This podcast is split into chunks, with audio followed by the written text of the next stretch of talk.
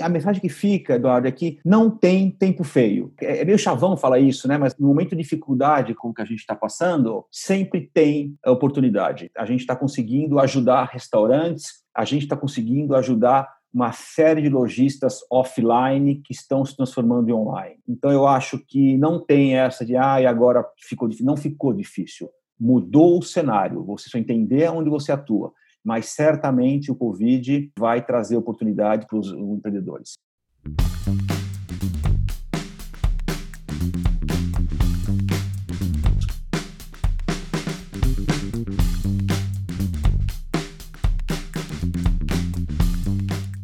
Fala empreendedor, fala empreendedora, seja muito bem-vindo a mais um podcast empreendedor. Hoje começando mais uma série do especial Covid, recebendo um empreendedor muito fera no nosso round de entrevistados de hoje, o Fernando Cirne. Ele é CEO na Local Web, galera. A gente conseguiu um tempinho, um espacinho no, na agenda do Fernando. A Local Web eu acho que dispensa né, apresentações, mas vou falar um pouquinho dela. A empresa nasceu em 1997, foi uma das pioneiras da internet brasileira, vem se reinventando por meio de um agressivo plano de expansão e investindo ao longo dos últimos anos com a compra de diversas startups. A gente, inclusive, no podcast Empreendedor, já entrevistou o Juliano, da King Host, foi uma das adquiridas pela Local Web, também teve a All-In Marketing Cloud, do Vitor. Enfim, tem um monte aí no nosso hall de entrevistados de empreendedores que você pode conferir também ali. A gente teve, pessoal, muitas perguntas com relação aos números da Local Web, tá?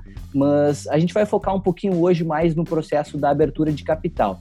Só para dar um, um brief, assim, tem mais de 1.500 funcionários, 350 mil clientes, além de 19 mil desenvolvedores parceiros. Crescimento de 22,5% e receita de 385,7 milhões. Então, galera, enfim, dispensa apresentações. Fernando, muito obrigado, cara, pela tua participação. É um prazer imenso estar te recebendo aqui no podcast Empreendedor. Seja muito bem-vindo. Eu que agradeço, Eduardo. É um prazer estar com vocês, empreendedores. É um prazer estar aqui em nome da Local Web Local que sempre apoiou muitos empreendedores. Nossos clientes têm o perfil do empreendedor, então é um prazer estar falando com vocês. É verdade, inclusive nós aqui somos clientes da Local Web. Fica também o spoiler aqui, né? Até o agradecimento ao Fernando.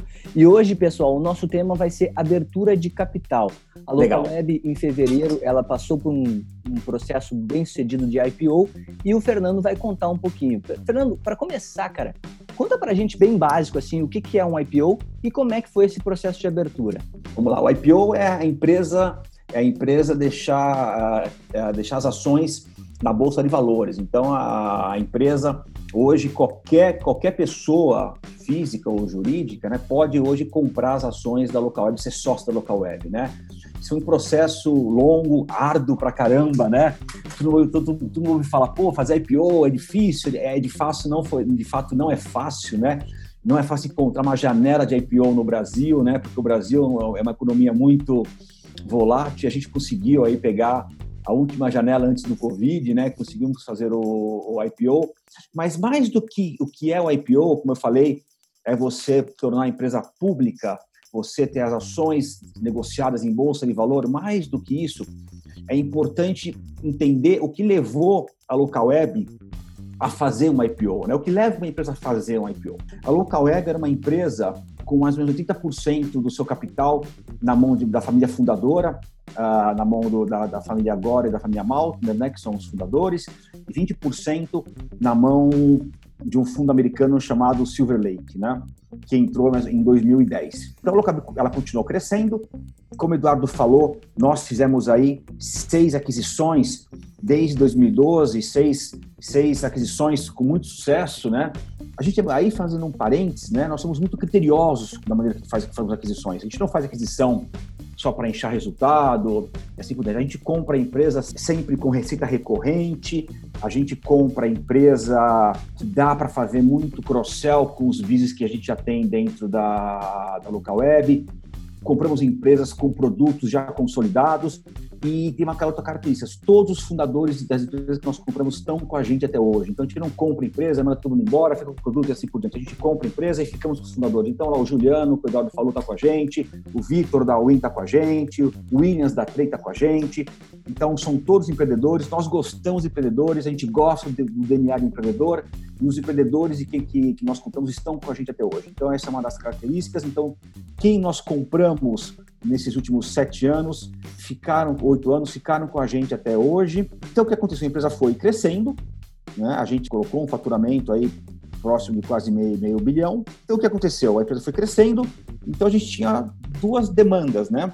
Uma demanda do fundo que estava com a gente, que é o Lake, de sair, realizar aí a, de realizar o investimento que ele fez conosco há oito anos atrás, e a gente tinha necessidade de levantar mais dinheiro para continuar fazendo mais aquisições, que é o que a gente chama da de levantar dinheiro no, no IPO, tá? Então isso que a gente fez no IPO. Então IPO não é só tornar a empresa pública, né? Não é só o dono, ah, eu vou vender o que eu tenho para captar dinheiro, para botar dinheiro no bolso. Não é isso. O que a gente acabou fazendo foi a gente levantou mais de meio bilhão de reais no IPO para continuar fazendo nosso processo agressivo de aquisição de empresas. Essa foi a principal razão. Então, a saída do Silver Lake e o le uh, levantar capital para continuar fazendo esse processo de aquisição. Essa é a principal razão. Então, a família fundadora, na, na figura do, do Gilberto Malta, da família agora, continua na empresa, né? Eles possuem aí mais uma boa parcela da empresa ainda, estão no conselho e hoje a empresa está capitalizada, muito capitalizada, o que é muito importante no momento de Covid que a gente está passando. Então a empresa gera caixa, está capitalizada e está pronta para continuar fazendo mais aquisições. Então, eu estou dando todo, todo o porquê do, do IPO. Lógico, o processo de IPO não é um processo fácil, a gente começou, ele começa com você montar uma série de processos de governança interna. Então a gente montou, tem, tem, já tínhamos isso, né? Por conta que a gente era uma empresa com, um sócio americano, já tinha um conselho de administração, já tinha um, um comitê de um comitê de auditoria, a gente tinha um comitê de RH, então a gente tinha que montar uma série de processos de governança. Tivemos que fazer a parte de auditoria por trimestre que a gente não tinha e assim por diante. E aí fomos a mercado, fizemos o que a gente chama de pilot, é, de non-deal roadshow, que foi testar o mercado lá fora, constar que gostam da empresa, né? E gostaram da empresa. Fizemos o pilot fish, aí fizemos um roadshow. Ele precisa ter uma boa história para contar. Precisa ter um case que o mercado goste. Felizmente, o mercado gostou, tanto no Brasil quanto nos Estados Unidos e Europa. Foi um case muito bem aceito, né? Pelo que o Eduardo falou, a gente não é uma empresa de hospedagem mais, nós começamos com hospedagem há, há 20 anos atrás. Hoje não somos só hospedagem, a gente é uma empresa de hospedagem, de uma série de soluções SaaS. A gente tem mais de 20 produtos SaaS. Somos uma empresa de e-commerce, né, líder para soluções de PMS aí com a Trey. E por conta dessa, desse portfólio gigantesco e da alta taxa de crescimento que nós temos, o mercado gostou muito da ideia e a gente teve aí sucesso né, no, no IPO. A gente conseguiu ter o que a gente ofereceu para o mercado. A gente ofereceu mais de um bilhão, a gente conseguiu levantar mais de um bilhão, quase um bilhão e trezentos de dinheiro.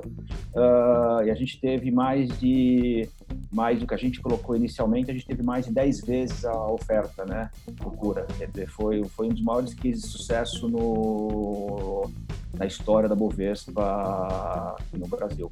Então, a gente, Pô, graças ao esforço dos nossos 1.500 recursos, né, foi um case de, de muito sucesso. Então é isso, acho que eu consegui resumir um pouquinho, Eduardo. Desculpa, eu falo muito. Não, perfeito, cara. Resumiu muito. A gente também recebeu várias perguntas, Fernando. Então até é bom porque a gente já vai pincelando algumas coisas que já Vamos são lá. faladas. Uma delas, por exemplo, foi quando é que vocês entenderam que era o momento certo para abrir capital. Acho que você já, eh, já explicou um pouco disso, que era para é. acelerar essa expansão, né? E conseguir Isso. a saída do fundo, né? Exatamente. Eu acho que quando a gente, quando a gente viu que a gente, a gente, a gente conseguiu criar um, uma história, uma, uma, uma maneira muito boa de fazer aquisição, a gente via que tinha mais mercado para aquisição e a demanda de saída do fundo. As duas coisas juntas fez assim agora, e isso somado a uma, uma, um mercado aberto a IPO, que é um terceiro fator. Você não, não adianta você ter os dois, não adianta você ter vontade e o mercado está fechado. Hoje o mercado, por exemplo, estaria fechado para fazer um IPO por conta da, do Covid. Então a gente tinha demanda de saída do fundo, nossa possibilidade de continuar crescendo com aquisição mais um, um mercado favorável, tudo isso junto culminou para o IPO. Perfeito, Fernando. Outra coisa que você falou também, que como vocês já tinham um fundo estrangeiro, já esses todos esses módulos de compliance, tudo já era bastante rigoroso, né? Era Mas muito o... comum para gente. Mas o que, que mudou, cara, na empresa após esse IPO, a abertura de capital, e quais foram as maiores lições aprendidas com esse capital aberto? Olha, de certa forma, muito já tinha já, já era feito, tá? O que a gente, a gente passou a ser auditado de, de, forma trimestral. Nós não éramos auditados de forma trimestral. Hoje nós, nós não so, hoje nós somos auditados de forma trimestral e a gente passa agora a ter que divulgar os dados para público, né? Então, por exemplo, semana que vem, na sexta-feira, a gente vai estar divulgando os nossos dados para da semana que vem, acho que na quarta ou quinta, acho que na quarta ou quinta-feira, nós vamos estar divulgando os, os dados para o mercado. Então, quatro vezes por ano, você passa a ter que ter, ter, divulgar esse mercado de forma muito mais transparente, né? Você coloca as suas DEs, as demonstrações financeiras, você tem que ter call com o mercado, você acaba tendo que colocar a público tudo que você faz de forma muito transparente. Então, não, você tem que ter uma gestão muito transparente e muito honesta. Não basta ser só honesto com o seu acionista, com, a, com, o dono. Você tem que ser honesto, honesto com os seus 4, 5 mil de acionistas que você tem dentro da empresa. Então, é uma responsabilidade muito grande. Então, seja uma pessoa que tem uma ação, seja um, um fundo que tenha um milhão de ações, o compromisso é o mesmo. Todo mundo, seja uma pessoa física com uma ação, seja um asset com um milhão de ações, pode no nosso site, nosso site de RI, baixar as demonstrações financeiras, baixar nossa apresentação de resultados e entender o que está acontecendo com a empresa, no mínimo detalhe. Então você passa a não ter essa, você, você passa a contar tudo. De certa forma, até com concorrência, né? Você passa até a abrir informações para sua concorrência. Então, minha área de e-commerce, por exemplo, eu falo quanto eu cresci, eu falo quanto eu cresci quarter contra quarter, eu falo meu faturamento, eu falo minha, eu falo minha margem bruta, falo minha, minha margem líquida, falo meu EBITDA, abro tudo. Então, é um compromisso com a transparência, isso é bem interessante, né? Você, você passa a ter, inclusive, é um, um, compromisso e até uma parte, e, e, até tem até os períodos de silêncio, né, que você não pode abrir informação, você é muito compromisso com, a, com os funcionários de não de, de, de guardarem a parte de, de, Você tem momentos que você já tem informação dentro, você não pode passar isso para fora, então você, você precisa de muita, de muita governança, de muito, muito compromisso, muita honestidade por parte de toda a equipe e montar muito processo para que isso funcione, para que você tenha a formação que, é, que, é, que seja, seja divulgada no dia. Você não pode, ninguém pode saber da informação antes do mercado. Então você tem toda essa parte de, de toda a parte de processo interno muito bem estabelecida.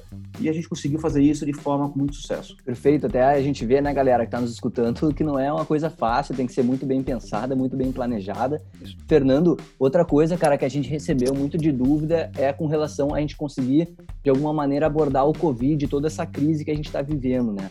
Como é que uhum. a empresa, cara, está fazendo para enfrentar a crise? O que é que foi adaptado? O que, que você claro. pode nos passar de insights? Eduardo, primeira coisa que a gente pensou com relação ao Covid foi a gente tem que pensar na saúde dos recursos e na continuidade do business. Eu não posso prejudicar o meu funcionário e eu não posso deixar de prestar um bom serviço ao meu, ao meu cliente. Esse é o, é o business continuity. Isso é o mais importante para para local web. E a gente conseguiu fazer isso. Então, quando começou a parte do Covid, mais ou menos em meados de, meados de março, antes de ter a parte de quarentena, a gente começou muito a reforçar a comunicação, a parte de higiene. Então, a gente começou, por exemplo, a colocar álcool gel na empresa inteira. A gente começou a reforçar hábitos de saúde. Gente, lave a mão, lave as mãos. Álcool gel, toda, todo ponto de biometria tinha álcool gel, restaurante, assim por diante. Até que quando chegou, acho que no dia 13 de janeiro, 13 de março, né, que foi uma segunda-feira, a gente decidiu por colocar todo mundo em quarentena, colocamos rapidamente, né? E isso não teve muito impacto para a gente, por duas razões. Por ser uma empresa de tecnologia, a gente já tinha, já, já tinha uma política de, de home office muito bem estabelecida. Então a gente conseguiu colocar em menos de uma semana, para ser exato, em uma semana, a gente conseguiu colocar 97% da empresa em quarentena, inclusive o atendimento. Hoje nós estamos 97%, para ser bem exato, nós temos mais ou menos 45% da empresa só trabalhando on-site, seriam as pessoas que tomam conta do data center, que precisam estar fisicamente lá em três turnos. Então, é exatamente 45 sobre um total de 1.500, exatamente 3% da local web está on-site. Uh, uh, então, ou seja, 97% está em quarentena. Não paramos com desenvolvimento de, de software, não paramos com nada nosso suporte não foi comprometido, nosso serviço está sendo prestado normalmente para os clientes, continuamos desenvolvendo novos, novos produtos, novos features e assim por diante, e não vamos parar. A gente entende que a Local Web tem um compromisso de digitalizar PME de outras empresas na, no Brasil e a gente vai continuar com esse compromisso. A gente entende que o Covid vai trazer uma aceleração da digitalização no, no país e a gente já vê isso em alguns produtos nossos que estão acelerando a venda e a gente entende que é uma oportunidade da gente ajudar o país. Então a gente não tem, não temos, não temos planos nenhum de desacelerar nosso investimento. Não há plano de demissão por conta de, de Covid até o momento. Não fizemos nada com isso com relação ao Covid, operando normalmente e o, o home office não atrapalhou em nada a nossa operação. Então, também não temos pressa para voltar. Então, a gente não vai colocar em risco nossos funcionários. Então, a gente está operando muito bem, normalmente. Que legal, Fernando. É muito legal escutar um discurso tão otimista, assim, em meio a esse Exatamente. caos, né? E, pessoal que está nos escutando, ficam as grandes dicas aqui que eu sempre anoto, passo para vocês. O bom serviço ao cliente e também cuidar bem do funcionário. E uma comunicação interna bem efetiva. Foi os grandes insights que o Fernando trouxe Fernando, outra grande pergunta que a gente tem aqui, claro. que, que, que, não vai ser fácil para você responder, eu acho, mas, né, quais são as grandes dificuldades de gerir uma empresa tão grande, né, debaixo do seu guarda-chuva como CEO hoje? Quais são as, as suas opiniões sobre isso? Né? Duas dificuldades, eu não vou dizer dificuldades, mas é, são dificuldades gostosas, tá? Eu hoje tenho, eu brinco que eu tinha antes sete chefes. Né? Eu tinha a família e eu tinha os, os, conselheiros né, e o fundo americano. Hoje eu tenho mais de, sei lá, eu tenho mais de dois, três mil chefes, tá? É então é um compromisso de transparência e de entregar resultado para esses três, quatro mil acionistas que eu tenho hoje. Tá? As pessoas têm expectativa de crescimento. Uma empresa de tecnologia, ela não abre o capital para entregar um resultado igual ano a ano. É uma empresa de tecnologia, ela abre o capital e quem investe em empresa de tecnologia tem expectativa de crescimento, tá? Então, a nossa, então a, então a gente quer entregar crescimento para esses acionistas ano contra ano. Esse é um desafio. O outro desafio é gerir uma empresa com um portfólio tão grande. Então a gente tem desde o que a gente chama de bio online, que seria a parte de hospedagem, cloud, domínio, passando por SaaS, a gente passa a parte de e-mail, e-mail marketing, tem uma Win, que faz toda a parte de, uh, de marketing cloud. Você tem, por exemplo, a parte de migração para nuvem pública, gestão de nuvem pública. Uma delivery direto, que faz toda a parte de aplicativo para restaurante. Está bombando agora, está vendendo horrores por conta do Covid. E vai para uma Tray, que faz toda a parte de plataforma para commerce e tem a parte de pagamento, assim, então eu não tenho uma empresinha só, não faço só e-commerce, faço tudo. Então eu vou lá, tem hora que eu tenho que estar sabendo como que está o mercado competitivo para hospedagem, e hora eu tenho que olhar como que está o mercado de e-commerce. Então, para mim, eu estou tomando conta hoje de mais de nove marcas. Então, ainda que seja uma empresa média, é, ela é termos operacionais extremamente complexa. E então essa dificuldade tomar conta de um business tão grande e, em paralelo a isso, eu tenho que olhar todo o meu pipeline de aquisição. A gente está olhando aí uma série de empresas para a gente estar tá fazendo aquisição.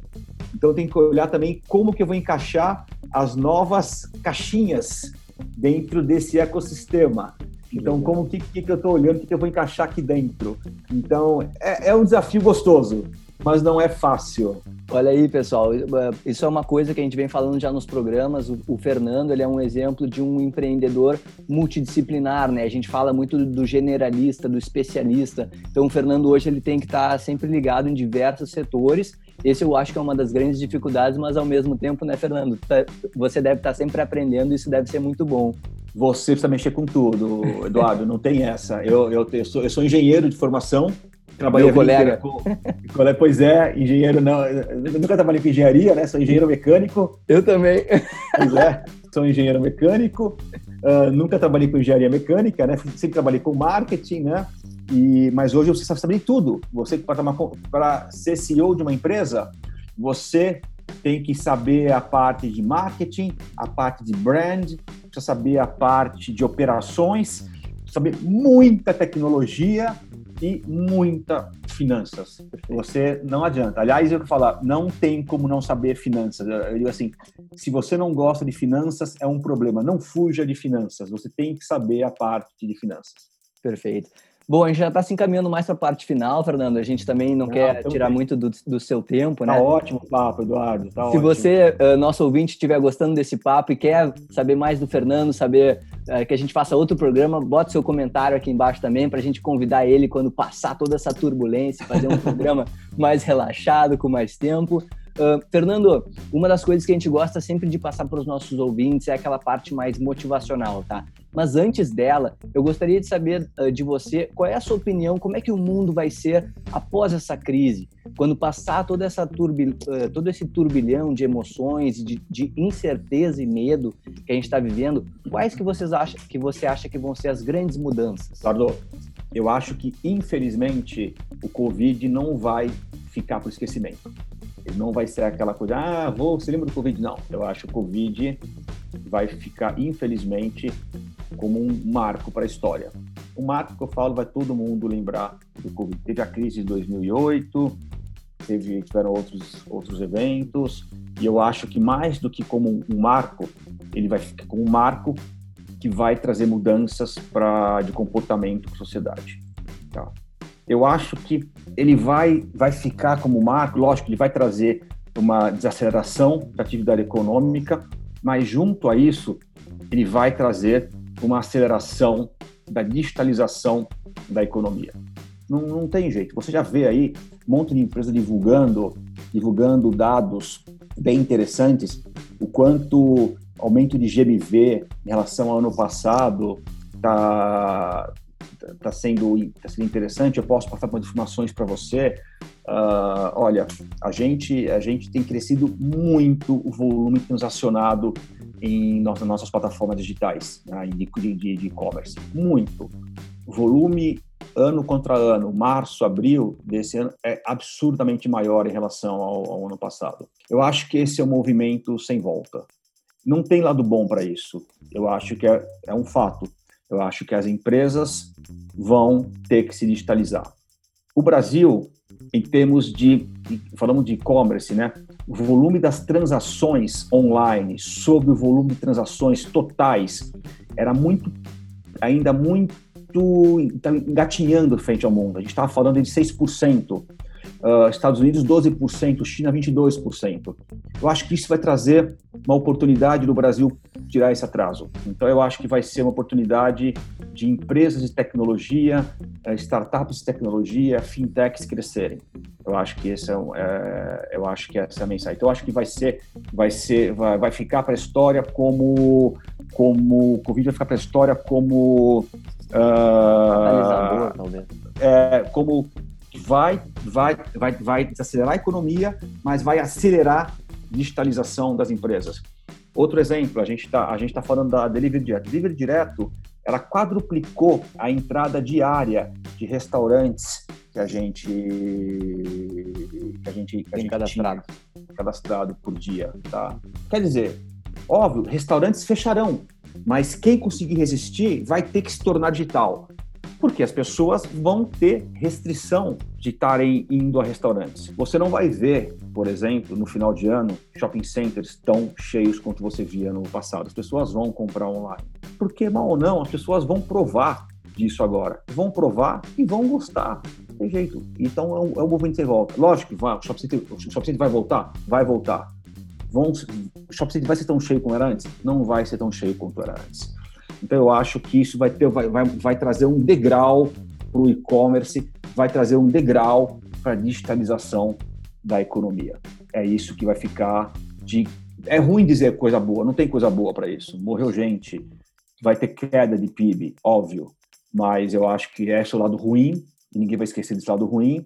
Isso é o que fica para quem entende que é uma oportunidade. Eu não entendo como oportunidade, eu gosto de dizer que a gente vai ajudar quem ficar. Eu acho que quem, eu acho que quem quer sobreviver vai ter que se digitalizar. Um restaurante que quer continuar operando vai ter que ter delivery, vai ter que ter um aplicativo próprio, não só ficar com o iFood da vida, porque o iFood da vida ele pega comissão, ele, ele, ele fica cuidado do cliente, ele vai ter que ter o iFood, vai ter que ter um aplicativo próprio, então o restaurante vai ter que se reinventar. Então eu acho que vai ser, a mensagem que fica é quem quiser operar e continuar ganhando dinheiro vai ter que se reinventar.